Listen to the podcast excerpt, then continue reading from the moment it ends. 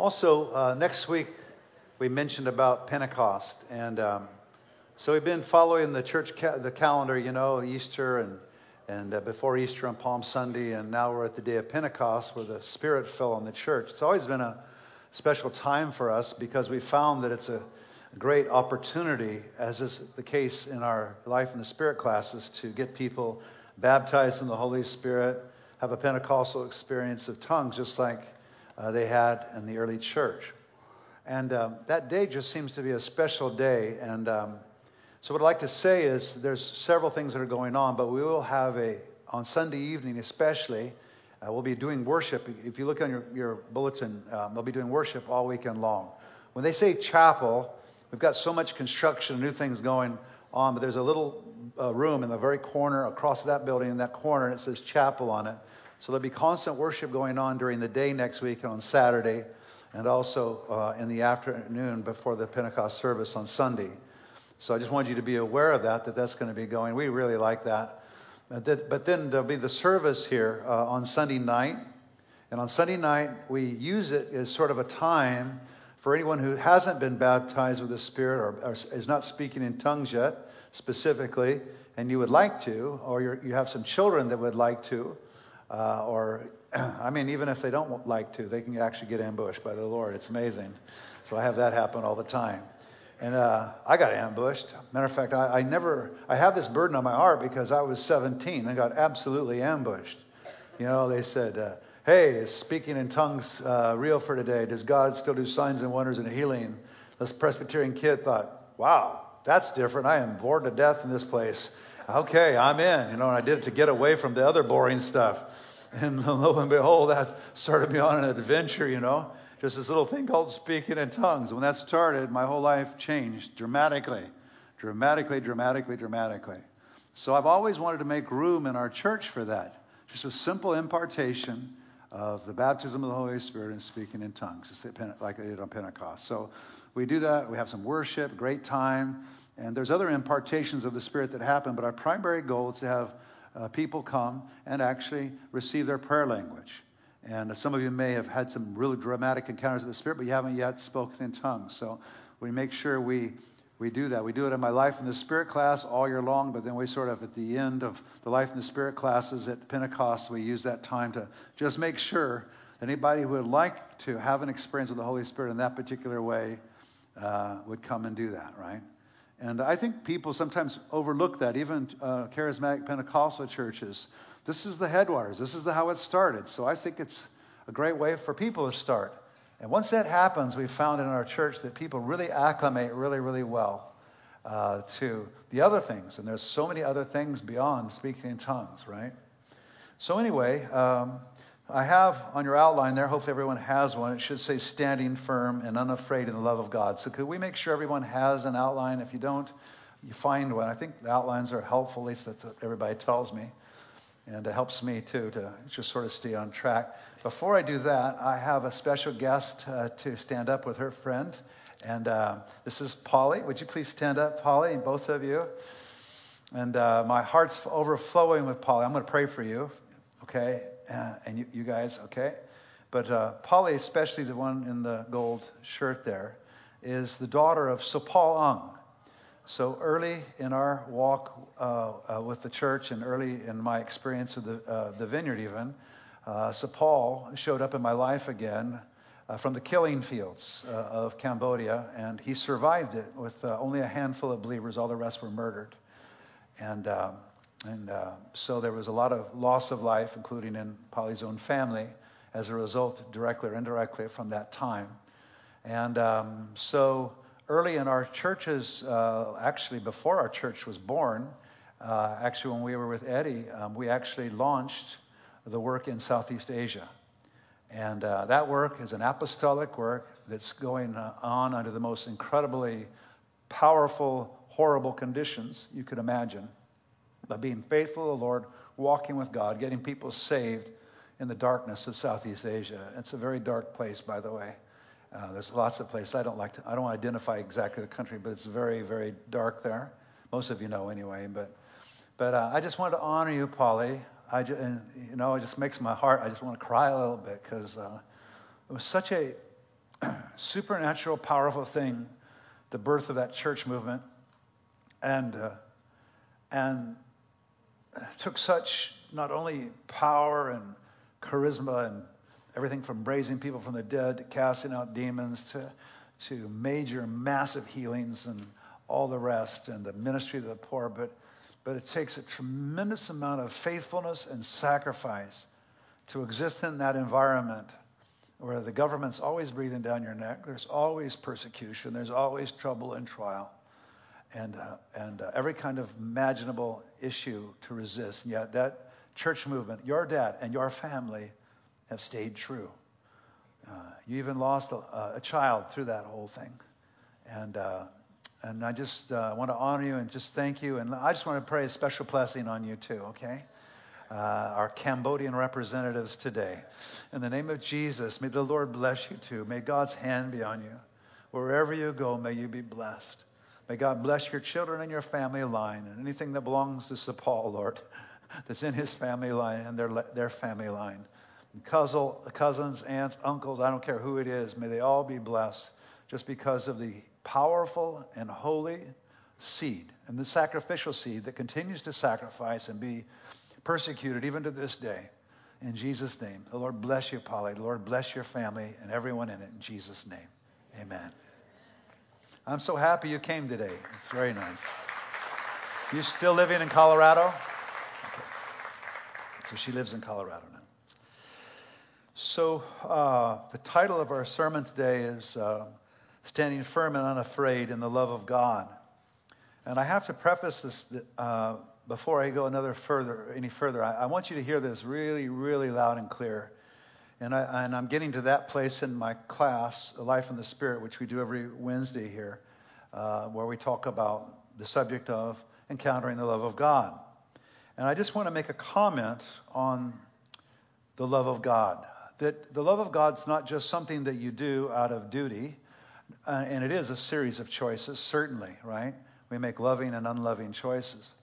But it turns out that I didn't know until I actually came in and washed up on the shores of the vineyard uh, that I didn't know that there is an experience with the compassion of God that goes deeper than anything I could have imagined. I knew that I ought to love, I just didn't know that I could actually receive love. So I don't want to go any further without making that caveat, and I'll mention it again at the end. And there is an experience with the love of God that I never dreamed was possible. I know for years and years I'm supposed to love God, right? And that God loves me theoretically, but I didn't know that God could make me aware of how much He loved me in such a dramatic way. I didn't know that love was so dramatic. I've always thought of signs and wonders as dramatic. Uh, prophecy maybe is dramatic, but never love. It just seems so sort of simple in the background. But fiery love was what burned in the heart of the apostles. It was burned in the heart of Jesus, representing his Father. And fiery and also beautiful melting love, I got to say it that way, uh, is available for all of us. And I need to let you know that. And it's so important. So it's the context in which I'm saying everything, really. That there's an experience with the compassion of God where you know without a shadow of a doubt that God loves you, that there's an inbreaking of the Spirit in that way. And I learned that from Eddie Piorek and Janet, who are here today, and uh, their ministry. And they learned it sort of in the context of the vineyard. They discovered this golden nugget amidst of all of the healings and the power and the worship. They, they, they learned to mine out that there's this one ingredient that was really at the very uh, beginning of the vineyard and, and, and, and can, is available to all vineyard churches and everybody else. Uh, this love, this compassion, this mercy, even mercy music. That's why our music is like, that's the, the title of the early uh, albums that were coming, the CDs that were coming out with the, with the vineyard. And even you can tell in our church, I call it melt music. It, it just, you know, somewhere along the way in our music, always without fail, there's a melting part. There's your heart melt. You just feel intimate. You feel soft inside. You feel an encounter with not only the power of God, but the love of God, right? So, the title of this is Standing Firm and Unafraid in the Love of God, uh, something that I think is incredibly important uh, for this day and time, especially where we're living. So I want to look at, uh, read the first uh, few verses of Matthew 24. Jesus left the temple and was walking away when his disciples came up to him to call his attention to its buildings. Do you see all these things? He asked. Truly, I tell you, not one stone here will be left on another, everyone will be thrown down. As Jesus was sitting on the Mount of Olives, the disciples came to him privately. Tell us, they said, when will this happen, and what will be the sign of your coming and of the end of the age? Jesus answered, Watch out that no one deceives you, for many will come in my name, claiming, I am the Messiah, and will deceive many. You will hear of wars and rumors of wars. But see to it that you are not alarmed. Such things must happen, but the end is still to come. Nation will rise against nation and kingdom against kingdom. There will be famines and earthquakes in various places, and all these are the beginning of birth pains.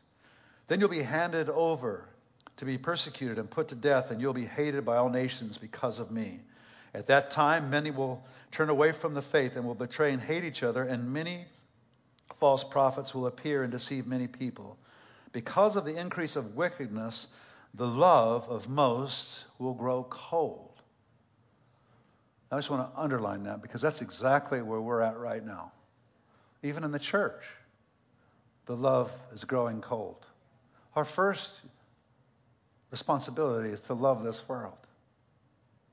And so everything flows from there.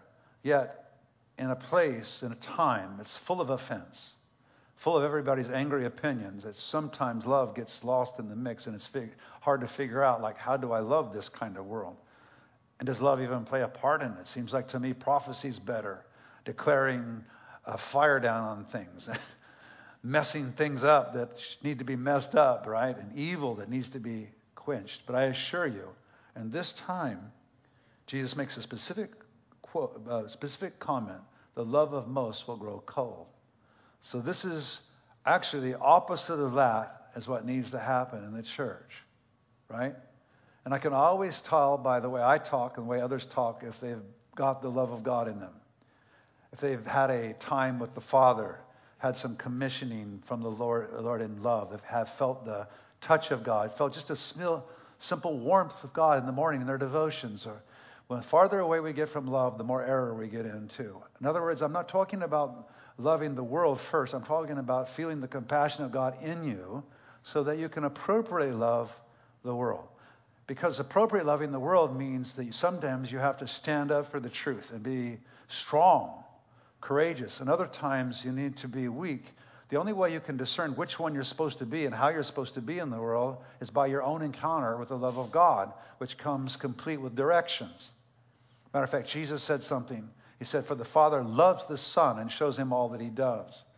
So that love that comes in actually has it it revelation about your own life, what you're supposed to do, how you're supposed to respond, and how the church is supposed to respond to the wider question of politics run amok, violence everywhere, and some of the craziest things we've ever seen in our generation. How do you cope with such a thing? I just want to tell you, you cope with it uh, internally. And I want to just say something else. You cope with it externally too, but in this sense, I mean that. In a church that is full of the love of God, I want to say that again. In a church that's full of love, understands these things. You can't find that everywhere, unfortunately. And so, because of it, what happens is the leaders and the people, they get off. They look like they're doing righteousness, but they get off. They make really dumb decisions because their heart's not secured. They're not patient. And they do a lot of things in the name of prophecy and, and uh, fighting for our country and everything. And sometimes there's a time for that to be more uh, direct, more uh, rebellious in the sense of the way the world looks at it than ever. There's also a time to be quiet, and there's a time to uh, apply yourself in a different way. And always what's in is loving other people, loving the world, and being an answer to the deepest problems of our culture, one of which is homelessness and and the poverty and the brokenness of our time, right? Having an answer for broken spirits, broken hearts internally, because it's an internal issue. There's a bankruptcy in our culture, and it'll only be filled with love, but there needs to be communities of love exemplifying that, both for the world and with each other. And that only happens when individuals are experiencing compassion from God Himself. Not just religion, not just what you ought to do, but what God is changing you on the inside into to be. There's a really big difference. That's why he says here, because of the increase of wickedness, the love of most will grow cold. And I can feel that sometimes in the church. We're growing cold.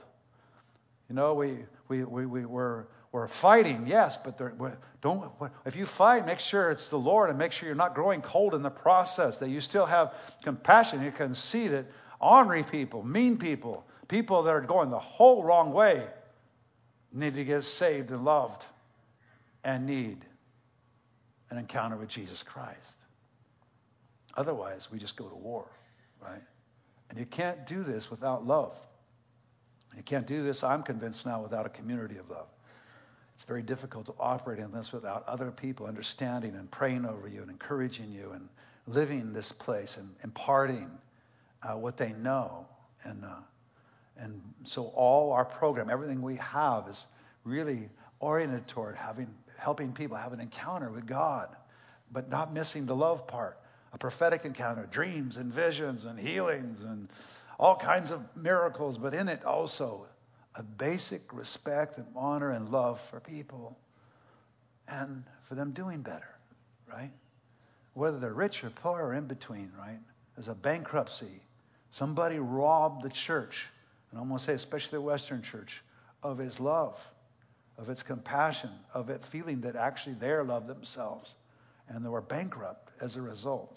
We need to fill our bank with a new currency, right? And so He's prophesying because of the increase of wickedness, and that's exactly right, the love of most will grow cold. But the one who stands firm to the end will be saved. And how does one stand firm to the end? That's the question of the day, isn't it? How do I stand firm in the end? What about in this election? How do I stand firm? What does it mean to stand firm right now? And so I believe there's answers for that. I believe there's answers for that. How do we stand firm? How do we become political if we need to be political? What's the way we do that? What's the process? How do we how do we approach it, right?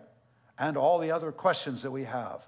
Questions on education, questions in every virtually every area of our life that's trying to be pillaged and stolen from by the enemy.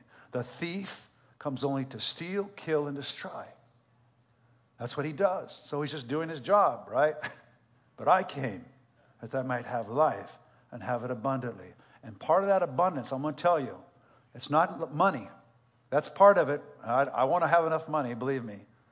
But abundance of spirit, of life. I'm secure in my soul. I know where my family is. I know where I am. I know where we need to go. I am sure of my track. I am sure of where I'm at, where we're going as a people. And that only comes from the security of feeling God's revelation and His love in your heart. And he'll give you your directions, and they're very specific, they're not fuzzy. And he helps you to know the right time and procedure for everything, right? And then here's this last verse that I want to mention. Here's a marker. This is a marker for where we're at in time. All right? So, first, the love of most will grow cold. But notice verse 14. And this gospel of the kingdom will be preached to the whole world as testimony to all the nations, and then will come, and the end will come. So we see two things here the love that needs to be hot for the church, right? But also an incredible opportunity, which we've just mentioned here with regard to Cambodia. But our church has been up to their eyeballs in this cause here because I believe it relates to our time. I believe we're in the time of the end. But the part of the end that I like the most is this gospel of the kingdom we preach to the whole world as a testimony to all nations. So I've been following that. How are we doing? How are we doing? And it's actually chartable in today's culture, today's ability to uh, communicate. It's actually how far along have we come? And I always tell my life in the spirit class, I show them the maps. I show them this is where we were, this is where we are now. And the most remarkable thing over the last 20 years is we are moving at an unparalleled pace, the preaching of the gospel all over the earth. And yes, we are so used to getting reporting from, you know, agencies and organizations and publicity and the whole thing, right? Much of what is going on in the earth you will not hear publicized. I'll tell you it again. The most powerful evangelism that's going on, on the earth is not public. It's almost hidden. And I sometimes wonder to myself, I'm thinking, my goodness, nobody knows this. And I'm thinking, how do I know this? And I'm thinking, God, I swear you must have a cloaking device that you're doing here. You must be doing some weird thing. How are not people aware of this? When you become aware of what's really happening, it, it, it makes your head lift up, and then you go, wow, there's a lot more going on here than it looks like. We're so dealing with, you know, political issues and this and that, you know. But the, uh, here's what the devil's dealing with unparalleled preaching of the gospel and swaths of humanity that have stayed in bondage for 2,000 years, now coming to Christ in the last 10 to 20 years. That's what he's dealing with. And so I think maybe that I probably would like to be a part of this. You know, okay, I live in the United States and we're not exactly in the revival capital of the world right now, right? Comparatively speaking. Oh, but I have resources. We have resources. So it's like we got gas, Olean, right? And we, I want to make sure I'm clear on that. Gasoline, right? Uh, sometimes I think of the strangest. Anyway, never mind. Must be my age. I don't know. But anyway. I'm getting deeper. Gasoline. We have gasoline. You got to put it on the fire, right? And it burns so we can pour stuff and resources and just in even expertise, even just leadership things and even simple things to cause this fire to burn so much fire. That's part of our inheritance as the American church. In this era of communication, in this era of transportation, looking over the land and sending a resource here and resource there, and even technology here and there to see the gospel move at a level we've never seen before. Oh my. I think of some hidden areas of the world right now that don't have Bibles and how we're invading those areas. And with technology, we're able to get things in and uh, communicate. They are able to get the Bible with solar power on little, little handheld things. I mean, it's amazing what's going on. The body of Christ, what's being communicated around the world in hidden places and places you would never believe that there's movement and revival going on is happening now. That's because it's all part of the same picture? All right. So if we look at Matthew 24, the verb in Matthew 24:10, translated "turn away from the faith," is scandalizo. Anybody know what that sounds like? What's that sound like? Scandalize. So let's look at 24:10. At that time, many will turn away from the faith and will betray and hate each other. Hmm. Doesn't mean everybody, but many who know the Lord will turn away. A better way to say it is scandalizo. They get scandalized. This is what we got to be careful about. Got to get scandalized. You get scandalized by all kinds of things by the unrighteousness in the school system, the unrighteousness in the politics, the unrighteousness here or there, by the way churches aren't doing this or that, and they should be. Everybody seems to have an opinion these days. Have you noticed that? right. And then, you know what? I always listen to the spirit behind your uh, dramatic opinion. And my first thought is, wonder if this guy's scandalized or not. right? So, definition to offend, to put a stumbling block in the way is the word scandalize or scandalizo. To cause a person to trust someone he, she ought to trust and obey. And I say it this way taking the bait stick of unfulfilled expectations leads a person to be offended, scandalized. See, the scandalon is that little thing we used to, I used to do in the desert with a little stick there, you know. It's got something attached to it, and somebody pulls it, and the box comes down over the animal, and then you get it, and you get to torment it for a few. That's what I did when I was little, you know. Just, you know, I mean, I didn't know how to take care of it, barely fed the thing, you know. But I, I'd catch these lizards and stuff, and it was so great, you know. Feed them to snakes and whatever, you know. Sordid, horrible past, but anyway. As a seven or eight year old in the desert, right? But this scandalon is the bait stick. It's the way the enemy baits us. Unfulfilled expectations. You were hoping for this, or you were hoping from that, from a loved one, from somebody, and they didn't come through. Matter of fact, they maybe did the opposite. And now you're under the box. Lots of people are horribly soul sick at this time. That's why the ministries of some of the counselors that I'm looking at in the room uh, Kent and Kathy, of course, and Chanel and Deborah, and others that are counseling. And one of our biggest things is people just have broken hearts. They're broken. You know, how do you fix fix a, a, a soul that's sick. And this is actually one of the key issues of our time. And so, somehow or another, people get too far under the box.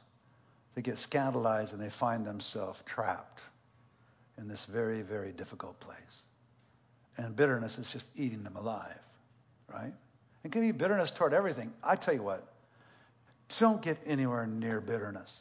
Bitterness and an authority figure you don't even know in Washington, D.C., bitterness, whatever you do, think clearly. Do not let bitterness creep in on you. It won't lead you the right direction, it will not lead you to be productive.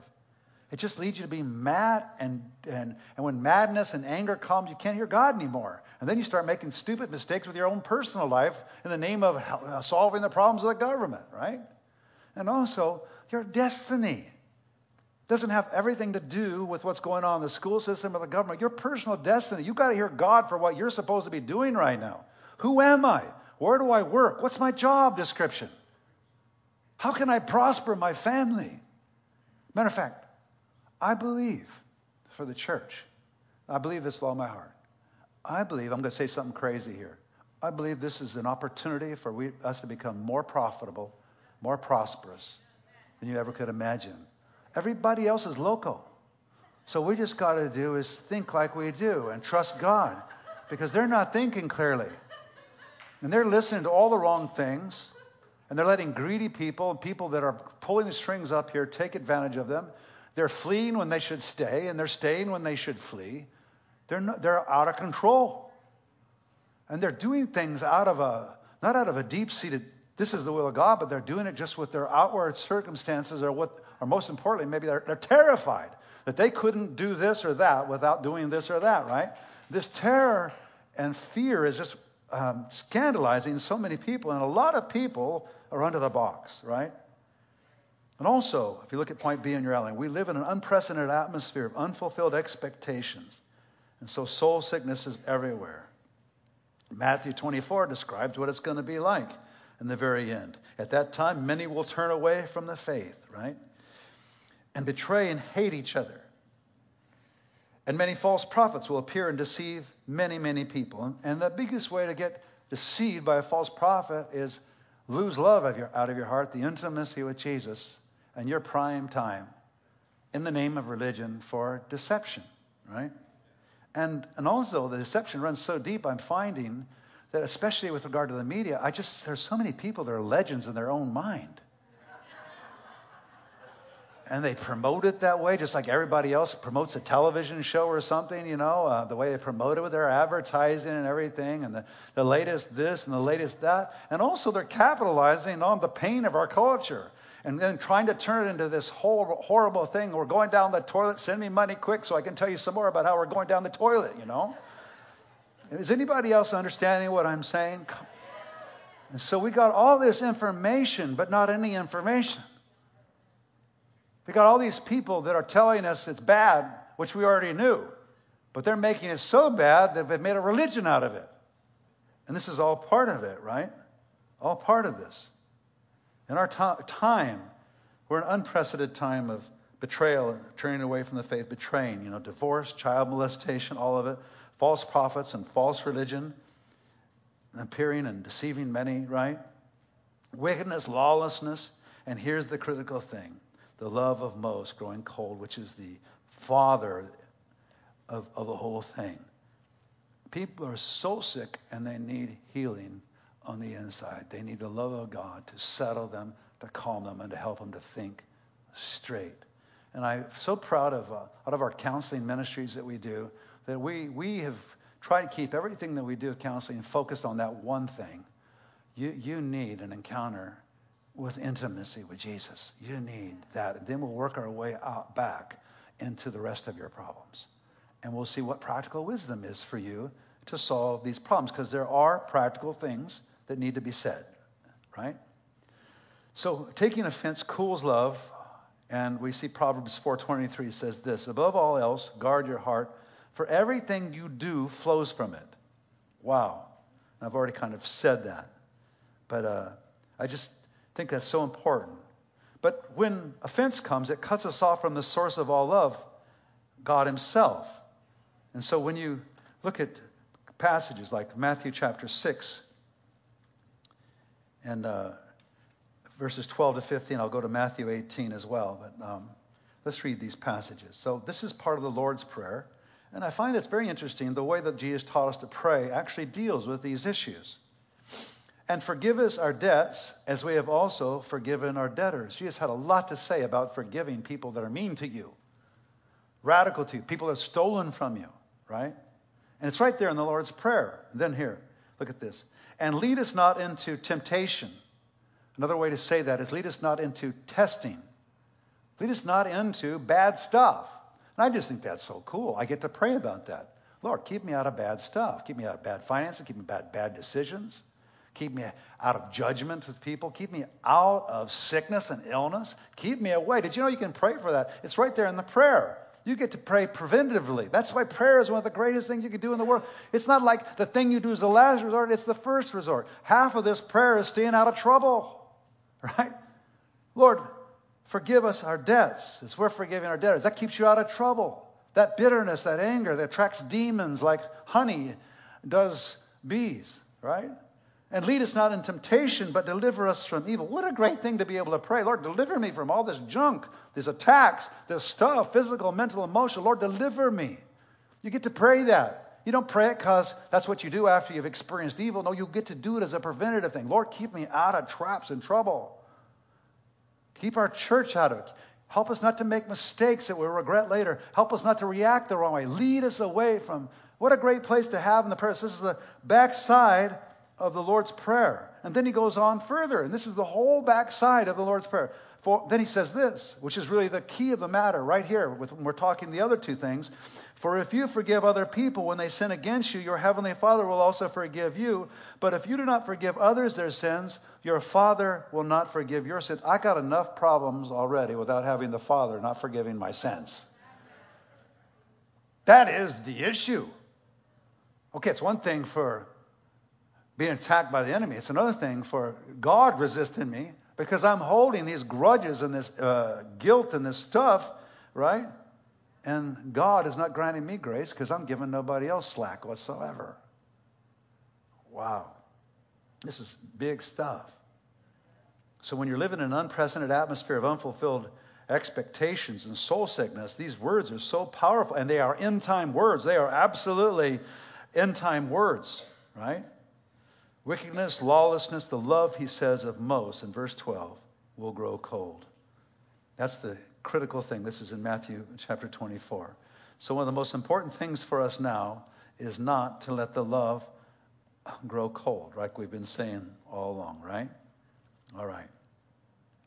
So let's look at Roman numeral 2, how offense, taking offense cools love. And I love this passage. He says, Above all, guard your heart, for everything you do flows from it. Everything you do flows from it. Every decision you make, whether you're moving, getting a new job, how to treat people, how to handle a family member, right? Above all else, guard your heart, for everything you do flows from it. So you want a good heart, good, clean heart, so good flows from it, right? It's really, really important. So when bad things are happening inside, it cuts us off from the source of all love, especially offense, God Himself. Like we've said, the heart can be trapped in a jail of unforgiveness, and I would just add to that uh, demons. And if you look at Matthew 6, 12 to 15, like I said before, the whole back half of it is about demonic activity, it's about negative activity. And then we see this remarkable thing that Peter was told by Jesus, because he's thinking he's being gallant. So a religion will do this to you. Religion has this way. I'm talking about religion apart from Jesus. Has this way of sort of measuring things in your own mind. You know, you become the standard, right? Or maybe the way you were raised becomes the standard.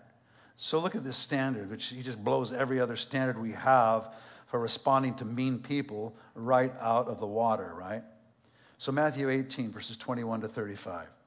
Peter's listening to Jesus talk and he goes, well Lord, how many times shall I forgive my brother or sister who sins against me? Up to seven times. He's thinking, wow, that's pretty good, seven times, you know. See, Jesus, I'm getting it. I'm getting it.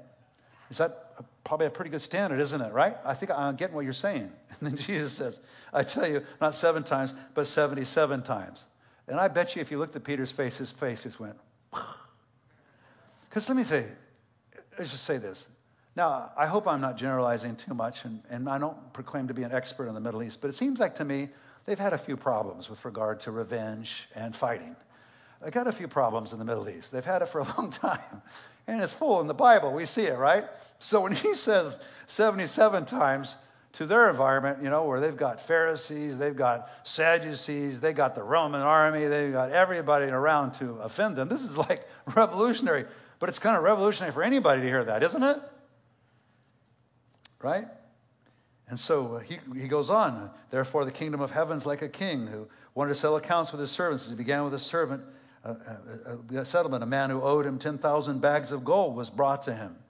Since he was not able to pay, the master ordered that he and his wife and his children and all that he had had be sold to repay the debt. At this, the servant fell on his knees before him. Be patient with me, he begged, and I will pay back everything. The servant's master took pity on him, canceled the debt, and let him go. But when that servant went out, he found one of his fellow servants who owed uh, him a hundred silver coins.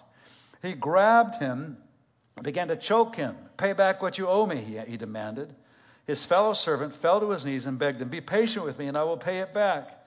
But he refused. Instead, he went off and had the man thrown into prison until he could pay the debt. When the other servants saw what had happened, they were outraged and went and told their master everything that had happened. Then the master called the servant, and you wicked servant, he said, I canceled all that debt of yours because you begged me to. Shouldn't you have had mercy on your fellow servant just as I had on you? In anger, his master handed him over to the jailers to be tortured until he should pay back all he owed. This is how the Heavenly Father will treat each of you unless you forgive your brother or sister from your heart. I got enough problems without the Heavenly Father being in this page with me, right? This place, right? oh my goodness. That's a that that should be like one of the biggest warning signs. Whenever you run across that beep, beep, beep, danger, danger, danger, trouble, trouble, review, review, review your life, right? Whatever you do, stay out of the place, that place, right? And so that's why he says in Proverbs 4:23, above all else, guard your heart for everything you do, everything you make, your money, your finances, your marriage, everything happens from that heart place. So guard that heart. Make sure it's clear and clean. And this is good advice for us today. And if you look at Matthew 7 1 and 2, do not judge, or you too will be judged. This is one of the hardest things we're dealing with right now. How to judge and not judge. How to recognize wickedness, how to say things, how to speak up, how to, you know, obviously there's some things that need judging, right? But he says, do not judge, or you too will be judged. And then he clarifies for in the same way you judge others, you'll be judged, and with the measure you use, it'll be measured to you, which is very, very helpful to me. How I'm measuring out to others, I get measured back to me in return, right?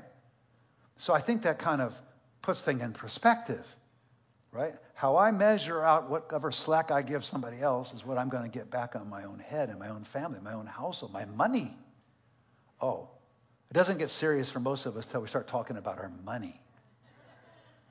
Yeah, my inner emotions, you know, I could be a little nicer, I guess. But when it starts affecting your money and everything, right, it will be measured to you. And that's a really important point I just made there. Good job, Mike. Because you took that out of the theoretical and brought it to where most people can understand. Good job, Mike. I appreciate that. All right. Now I've lost my place congratulating myself. So, to be taking offense can cut us off from the blessing of God. And I just think that's pretty obvious, but I just think there's a passage in the scripture here that's maybe especially cool about this. Psalm 66, 17 to 20. I cried out to him with my mouth, his praise was on my tongue. If I had cherished sin in my heart, the Lord would not have listened. That's the main thing. I didn't want the Lord to stop listening to me. But God has surely listened and has heard my prayer even about finances or anything else. Praise be to God who has not rejected my prayer or withheld his love for me. And could I just double down on this? I think we do okay with loving maybe an honorary Christian brother, maybe sometimes, maybe not. But the level of attack on everybody today, and especially the people of God, by the world is off the charts.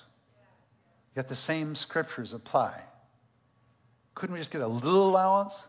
No. The most important thing is you've got to guard your heart and not get bitter. Be careful what comes out of your mouth. Be careful in a time where everybody's trying to trip us up, right? And it's very easy to cherish sin in your heart. And there's a fine line between cherishing sin in your heart and being seen in a thing objectively. And this is where we're all at at the moment. And it's really important. And for me, it's really important because I want to do well. I want to be blessed, right? In the end, I want to be blessed, but I'm cherishing these, these things when I know good and well that the world is. But hey, the world's the world. They're supposed to be like that. They don't know Jesus. That's they got their father is often the devil. What do you think you're going to get? It's just now the devil is a little bit more visible and strong and in institutions and in things that we never thought would be so polluted. Never in our lifetime would we think they would be so polluted, and yet they are, right? And it's really hard to take sometimes. So we've got to be careful about this taking offense. Taking offense can cut us from the, off from the joy of our salvation. That's the most important thing. When everything becomes focused on this life, I'll tell you what happens. Gratitude goes right out the door. And that's part of the opposite, I believe, of, of, of um, uh, judgment, gratitude, right? And I uh, look at Psalm 51, verses 10, 11, and 12. Create in me a pure heart, O God, and renew a steadfast spirit within me. That's David praying. What a great prayer. I think that's one of our main prayers. God, have mercy on me help me have a pure heart. We, we are walking in areas and things in our government and our schools, in our life, in our employment that we've never dealt with before. God, oh God, in the midst of all this, please have mercy on me. Create in me a pure heart and a renew a steadfast spirit within me. Do not cast me from your presence or take your Holy Spirit from me. That is the most important thing. God, I can't lose sight. I can't leave. I can't, I, I have to have you near. I, I need to know you're with me. I need to know, uh, have a sense of your love and compassion for me. Don't take your presence from me. Restore to me the joy of your salvation and grant me a willing spirit to sustain me, a willing spirit to obey, to do what you want me to do. A willing spirit to forgive where necessary, to take huge steps of faith where necessary. And just because we're forgiving, letting people off the hook, that also there's another dimension to this. It means that we also, on the other side, become bold as lions. That means on the other side that we got to trust God to take care of us, and we may have to take some chances. We may have to start some new things new schools, new businesses, all kinds of new things. Boy, do I have new things. And thank you, by the way, for all your help and support of our build out. And it's just been one thing after another, one trial after another, but we're about about a month, maybe six weeks away from having uh, part number one completely done in the warehouse and the parking lot and in this building over here. We're getting really close right? And then comes part two. We have other things, other designs, including the property across the street. I said that real quick. Now let's move on. Okay. So I don't want to get off on that, as I'll definitely talk all day. Verse, because I got a, I got a, I got some thoughts. I think they're coming from the throne room. So I'm testing them out right now.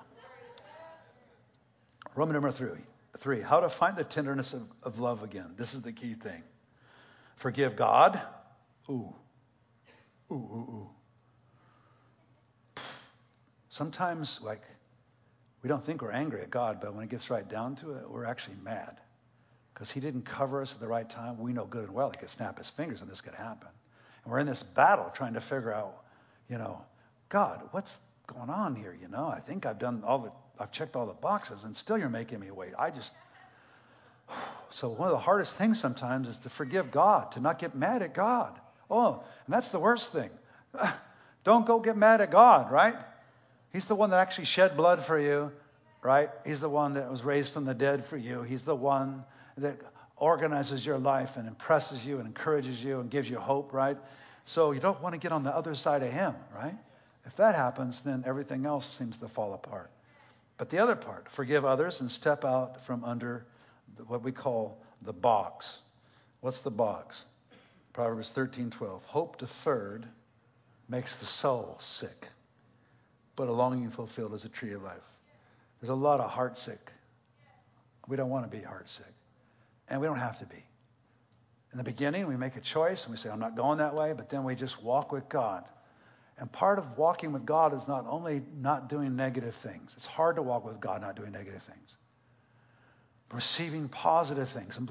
At the very top of the list is the love of the Spirit, the Spirit of God. That thing that we're going to do, you know, uh, in our, our, our, classes in life and the Spirit, the baptism we have, the, the things that we do. I'll tell you, I said it at the beginning, and, and I just want to just say this.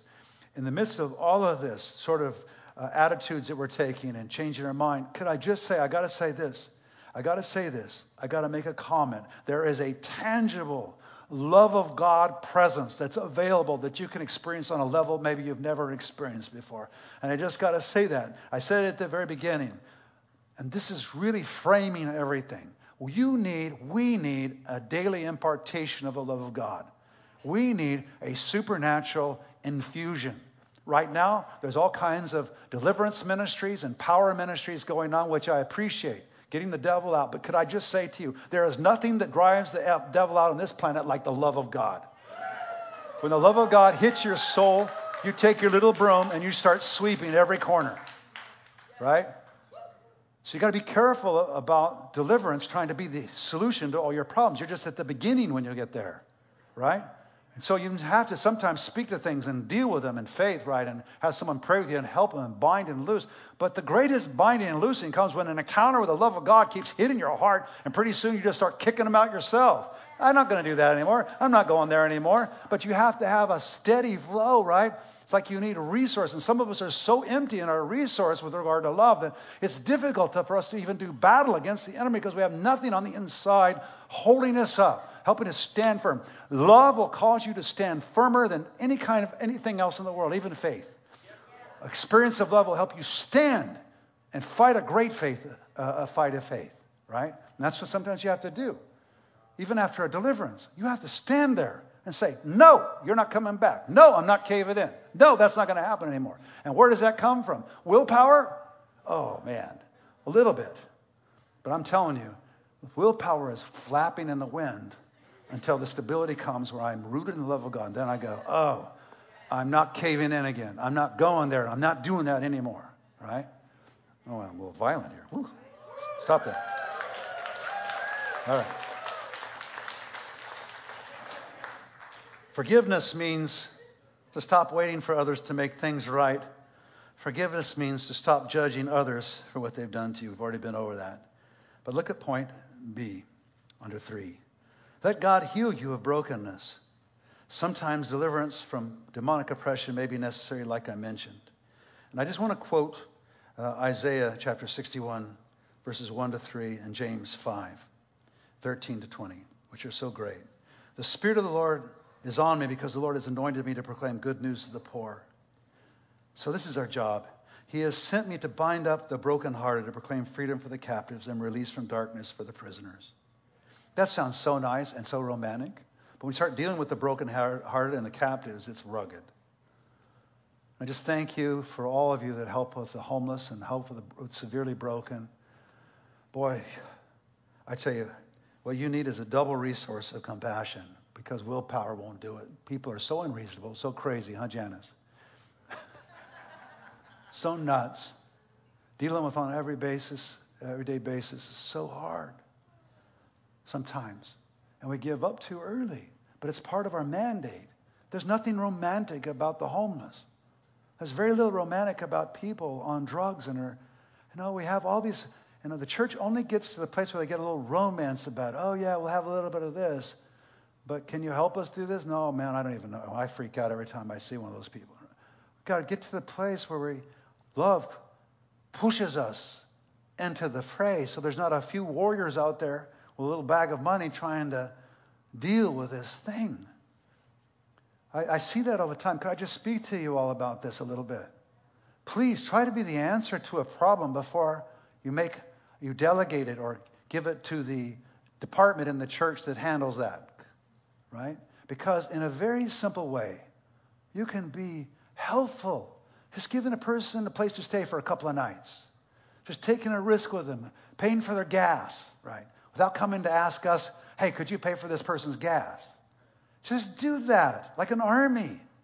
And then the big stuff, we can take care of, or the middle stuff, whatever. But if you think of compassionate army, if we start doing that ourselves, like so many of you are right now, I'm hoping that we'll all get infected with the love of God, right? To heal the brokenness of our culture, right?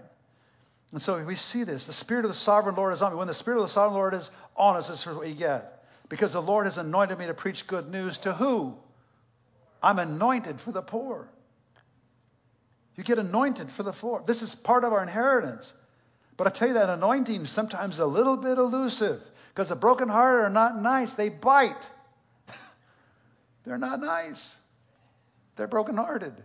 They're mean sometimes, very mean. Maybe most of the time until they climb out and they become themselves again. And this love of God comes and they're okay again. But it's hard to get dealt horrible blows in your marriage or to be kicked out on the street with a bunch of kids or you be nice, right? But he sent us to those kind of people. And I just want to tell you how appreciative I am of your support, both practical support and thousands, I mean, not thousands, hundreds of volunteers, and also financially helping us because we figured out how to do this to some extent. I'm not going to ever say that we figured it out totally because just the time I say that and I get a little pride in there, I'm going to get killed, right? With just bad stuff going on, right? And not knowing what to do. But I just got to say that we, are learning how to bind the brokenhearted. And I just want to thank you for the volunteer effort and that we purposely have that warehouse so we'll be a church that gets to do this stuff. How does he get to do this stuff? Somebody's got to say, I'm going to do this stuff. And where am I going to do it? When am I going to do it? Well, one place is Monday, Wednesday, and Friday, right over there in that tent. But where else do I do it? There's a dozen places where this is happening all over the place. Where we're regularly touching, right? And I want to thank you for all the help. And uh, but look at our mandate here. He has sent me, us, to bind up the brokenhearted, to proclaim freedom for the captives and release from darkness for the prisoners, to proclaim the year of the Lord's favor and the day of vengeance of our God, to comfort all who mourn. What a pro- whoa! Now listen, Comfort all who mourn. This is a big deal, but oh, it's so romantic. Comforting those who mourn. Oh, have you ever been around a person that's mourning? Severely mourning? They don't have a hope in the world. Trying to cheer them up is really hard. And they have such deep seated mourning issues. They've lost fathers, mothers, sisters, brothers. They, people are on the street. They've had horrible divorces. They're, they're suffering in their body with not enough medical care and all of that, right? He sent us to those kind of people to proclaim freedom for the captives and release from darkness for the prisoners. It's hard work sometimes, but rewarding work. This is God's stuff, man. So on the other side of it is not only like, wow, this entry place where you sort of learn how to sacrifice, but boy, on the other side of it is pure joy. So I got to say, I'm a very happy person these days. Partially because I think we're slowly but surely getting into this place as a church, and I'm going, wow, this is just like, Jesus, this is where we need to go. Now, Lord, we have a long way to go, but this is great. To proclaim the year of the Lord's favor, I can declare that over people, even the worst person, even the person that's in the deepest place. And the day of vengeance of our God to comfort all who mourn and provide for those who grieve in Zion. Oh my goodness. If there is, there is a sound of grief in Zion that is so loud right now in our culture, it's loud, horrible sound of grieving and loss lost opportunity, lost possibilities, lost hope. And oh man, we get to be a part of summoning that. And you think, well, gosh, I just barely make it myself. Oh, you know what? Give a little bit away, and guess what happens? It shall be given to you. Good measure, pressed down. That's the first thing I'm trying to teach people that are in desperate place. Okay, we're going to help you, but look, you got to get on place. And what you need to do is to really prosper is be a giver. You start giving. You start being the solution to other people's problems and see what begins to happen on your own life. Don't get in a core, a little place of isolation and selfishness. Get a place where we're beginning to get integrated. Get back and get back on your feet. And as you get back on your feet, start being a giver, not a taker. And guess what? Give and what shall happen? It shall be given to you. What kind of do you get back? Good measure, pressed down, shaken together, running over, right? to comfort all who mourn, to provide for those who grieve in Zion, to bestow on them a crown of beauty instead of ashes, the oil of joy instead of mourning. Oh my gosh, that is like our job description right now. Oh, and it sounds so romantic. Oh, a crown of beauty instead of ashes, oil of joy instead of mourning. If they weren't so busy biting us while we are doing this, it would be uh, a little better. But, but eventually they stop biting us, the hand that's feed him, and then we get better, right? And we get happier, right? And we can see that progress. And that's where we're at right now. James 5, verses 13 to 20. Is any among you in trouble? Let them pray. Is anyone among you happy? Let them sing songs of praise. Is anyone among you sick? Let them call the elders of the church to pray over them and anoint them with oil in the name of the Lord. And the prayer offered in faith will make the sick person well. Wow. We have the power to do that? To break even bondage of addictions and all of that? Yeah. The Lord will raise them up. If they've sinned, they will be forgiven. And we're part of the forgiveness process, helping them get forgiven, help them confess their sins. Therefore, confess your sins to each other and pray for each other so that you may be healed. The power of a righteous person is power, the, the prayer of a righteous person is powerful in effect. We are powerful with one another. We have enormous power. As we confess and be weak with one another and pray for each other, we get healed. And there's a righteous person is powerful and effective. As we move into this area of righteousness, we define what a righteous person is. I think what you define what a righteous person is is they're involved in this kind of stuff. The Bible defines it that way over and over again. We're right on the ground floor. We're in this mess where everybody is. We're not looking at it and going, oh my gosh, we've got a mess. Government is a mess. They're causing all this. No, no. Okay, that may all be true or not true. I don't know how much of it's true. But one thing's for sure despite what mess is being made by everybody else, we have a commission and we have an anointing. And we're called on to solve this problem. Don't forget the prayer of a righteous person is powerful and effective. If you can't do anything else, you can pray. Look at this. And then he says, hey, you know, I kind of liked what I wrote there. I think I'll add some more. Elijah was a human being, even as we are. He prayed earnestly it would not rain, and did not rain in the land for three and a half years. Again he prayed, and the heavens gave rain, and the earth produced its crops. He's trying to say, hey, look, you're just like Elijah. Whoa, yeah, me and Elijah, just like that. Affecting the weather, for heaven's sake. And if you can affect the weather, why can't we affect other things in our culture? Right? Wow. What power we have. What authority. So, as we're going through the brokenness and thank God healed, please, as you're being healed, just reveal, let, agree with God about your stuff. That's the best thing you can do to get out of a broken place. My part was this. Most of our counseling brings a person to that place. What was my part? we spend the first three months getting around to the other part, what they did wrong. And then, then after that, we get to the place where what I've done wrong, right? So why don't we, if we're in a broken place, go first to the place what we did wrong and stay there for a while. You'll get, you'll get well faster, right? And sometimes people don't want to go there, so it takes a little while. So that's where our counselors are, and that's where ministry is, letting people gently get to the place where they can agree with God about their stuff, what they're responsible for, and their own sin. Renounce bad attitudes. And then, as you do that, then the thing's wide open. Rebuke demonic power that's been gained access. Rebuke it in Jesus' name. I think the counselors today of our world have to be half deliverance people and half compassion, full of compassion. That's a hard thing because usually it's been the deliverance people aren't exactly the most compassionate people in the world, right? But we have to learn how to be compassionate and then deliver and enter into the fray with people, deliverance. And we can do both. God says that. Rebuking in Jesus' name. Stuff that's been in place maybe in your family line for years time to cut it off. And it's possible in our day. Look at C there. We're coming to a close here. Here's one of the most important things, and I'm going to kind of go where I started. Receive first love all over again. Stand firm to the end. Remember, we read from Matthew 24, right? Uh, verses 12 and 13. Because of the increase of wickedness, the love of most will grow cold. So in our day and time, don't let your love grow cold. Don't let your love grow cold. Stay in worship. Stay with other people. Stay in the truth. Read your Bible. Help you understand who you are, what your responsibility is, and what faith you need to exercise. Sometimes just loving people just takes raw faith and decisions, right? But the one who stands firm, that's why it says, because of the increase of wickedness, the love of most will grow cold. But then he says this but the one who stands firm to the end will be safe. So sometimes love is just standing firm. not caving in, and being maybe beyond what you thought you could be for another person. Going the second mile with them, sacrificing, right? God will give you the energy to do that. He doesn't give us the energy to do that all the time. One of our biggest trials is how far do I go to help a person?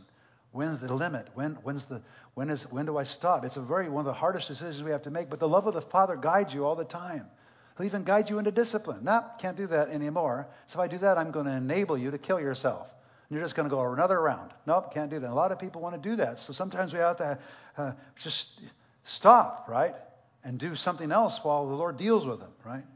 And this gospel of the kingdom, and this is probably the whole uh, really critical part of this, is will preach in the whole world as a testimony to all the nations, and then the end comes. But it's all connected to all this other stuff that goes beforehand. They're not disconnected subjects.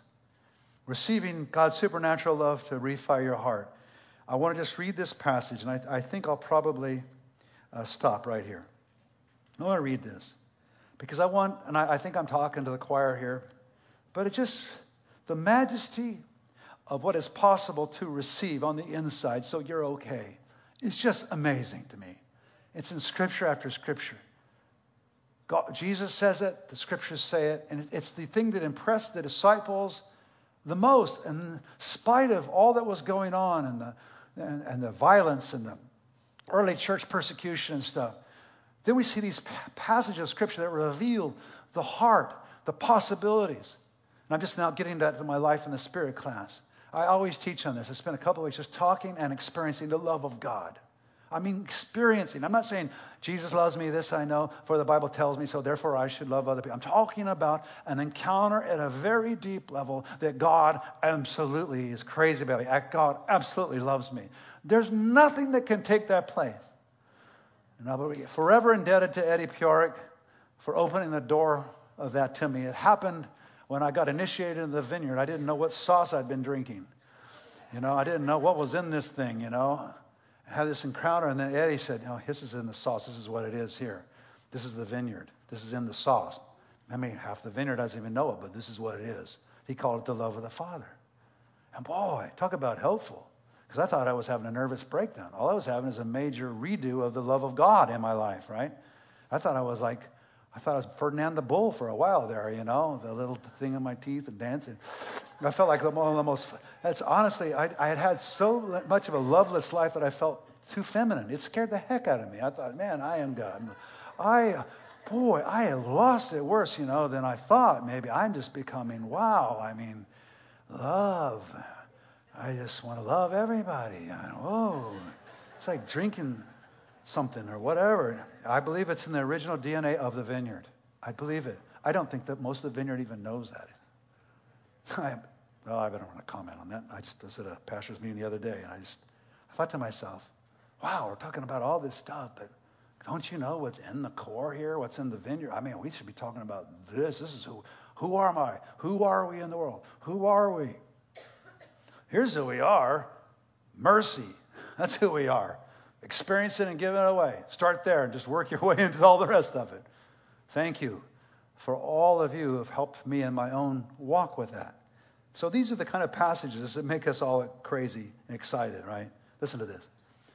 Paul's prayer. For this reason I kneel before the Father for whom every family in heaven on earth derives its name. And he says this I'm going to pray that out of his glorious riches he may strengthen you with power through his spirit in your inner being. Yeah, yeah, I want the power so that Christ may dwell in your hearts. Yeah, I want that. And I pray that you, being rooted and established in love, whoa, what? May have power. Oh, that kind of power. Together with all the Lord's holy people. Now listen to this. Is this even possible? Is this possible? To grasp how high, how, how wide, and long, and high, and deep is the love of Christ, and to know this love that surpasses knowledge that you may be filled to the measure of all the fullness of God. What? You mean if I grasp how wide and long and high and deep is the love of Christ, I'll know this love and it'll surpass my knowledge about God? And it will cause me to be filled to the measure of all the fullness of God. All the fullness of God. Yeah, the faith I need for miracles, the, the revelation I need to make the right decisions, the love of God coming, revealing affecting my life in such a way I become compassionate and powerful at the same time. It's all in that thing. And he's praying, Oh man, you Ephesians, I just hope and pray in the end of the day, this is what happens to you because it's amazing, right? Standing firm, unafraid in the love of God. It takes God to love God. So hang out where God lives. And then you get to share the joy of heaven in a real way, not in even a religious way. I want to say that. In a, in a real way, in a, in, a, in a, way that is so wonderful. Not just uh, people are convert, not just converts, notches on your belt. You're not bragging how big your church is or how the big your benevolence ministry is, but, but, but this whole thing of sharing the joy of heaven. Now the tax collectors and sinners are all gathered around to hear Jesus. These are our people, by the way, and they have different names and they look weird and they're way different like than the first century, but they're the same. The sinners and the tax collectors, that's our people. And we look at Los Angeles and major cities and watch what they're grappling with on the streets. Well, all along, that's our people. That's the church's people. Now the tax gatherers and sinners were all gathered around Jesus. But they're the ones that like Jesus.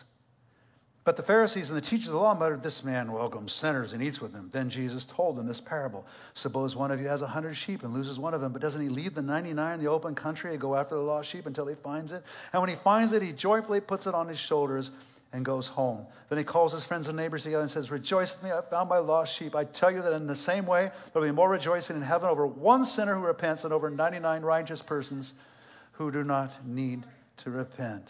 Then we got all excited, and then we start dealing with the kind of person that's lost, and we just freak out because they are so lost. Ten years ago, they were mostly lost. Now they're lost, lost, lost, lost, exclamation part, lost and crazy at the same time. But the thing is, what we get to do, and I'll finish on this, is we get to take part in the great drama of the ages. And here it is in Matthew 24. We talked about how the increase of wickedness, the love of most will grow cold. Verse 12, the one who stands firm the end will be saved, all that. But look at this. And this is the glory. This is where we're at. This is where at when we were talking about the world and how God's moving across the world. And this gospel of the kingdom will be preached in the whole world as a testimony to all nations. And then the end will come. This is where we're at. This is where we're all going. This is our prophetic destiny. And all these steps of standing firm and unafraid in the love of God help facilitate in the ways we can't imagine. Right? Amen. Let's all stand. Thank you, Lord. Thank you, Jesus. Thank you, Jesus. Oh, man. I just think we should just give some time here up in the front. If we have the musicians come. Oh. I just think maybe some of you could just do us some business up in the front. Right? So I'm going to baptize some people right over here. We're going to have a good time. But I don't want to miss out on some of you as we're doing the worship and everybody's gathering. Just have a little encounter from your seat or maybe up in the front here if you'd like to come. So if you just like to come and ask God to just release some love and just compassion in you and some presence and some healing even of your brokenness, why don't you just come up here to the front and just move across this way and just don't go any farther up to the front than here. And if I could have the ministry team people help us and you could come. So go this way if you want that. I'm not doing something else only. I'm, we're going to do baptisms, but there's a holy ambush waiting for you if you want to respond to it. You could do it from your seat even, and I just really appreciate if you guys could do some worship and because I want a holy ambush. How about you?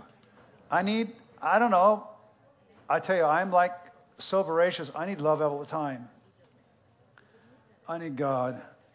So if I could have some ministry team, these people will be in the front. You can have them pray with you, or you can pray from wherever you're at, wherever you like, okay? You guys, whatever you do today, let's minister the love of God. Ask God to ambush people, okay? So from where I am over, we're going to pray over here. I'm going to be baptizing people in a moment over here. Would you guys just start the worship?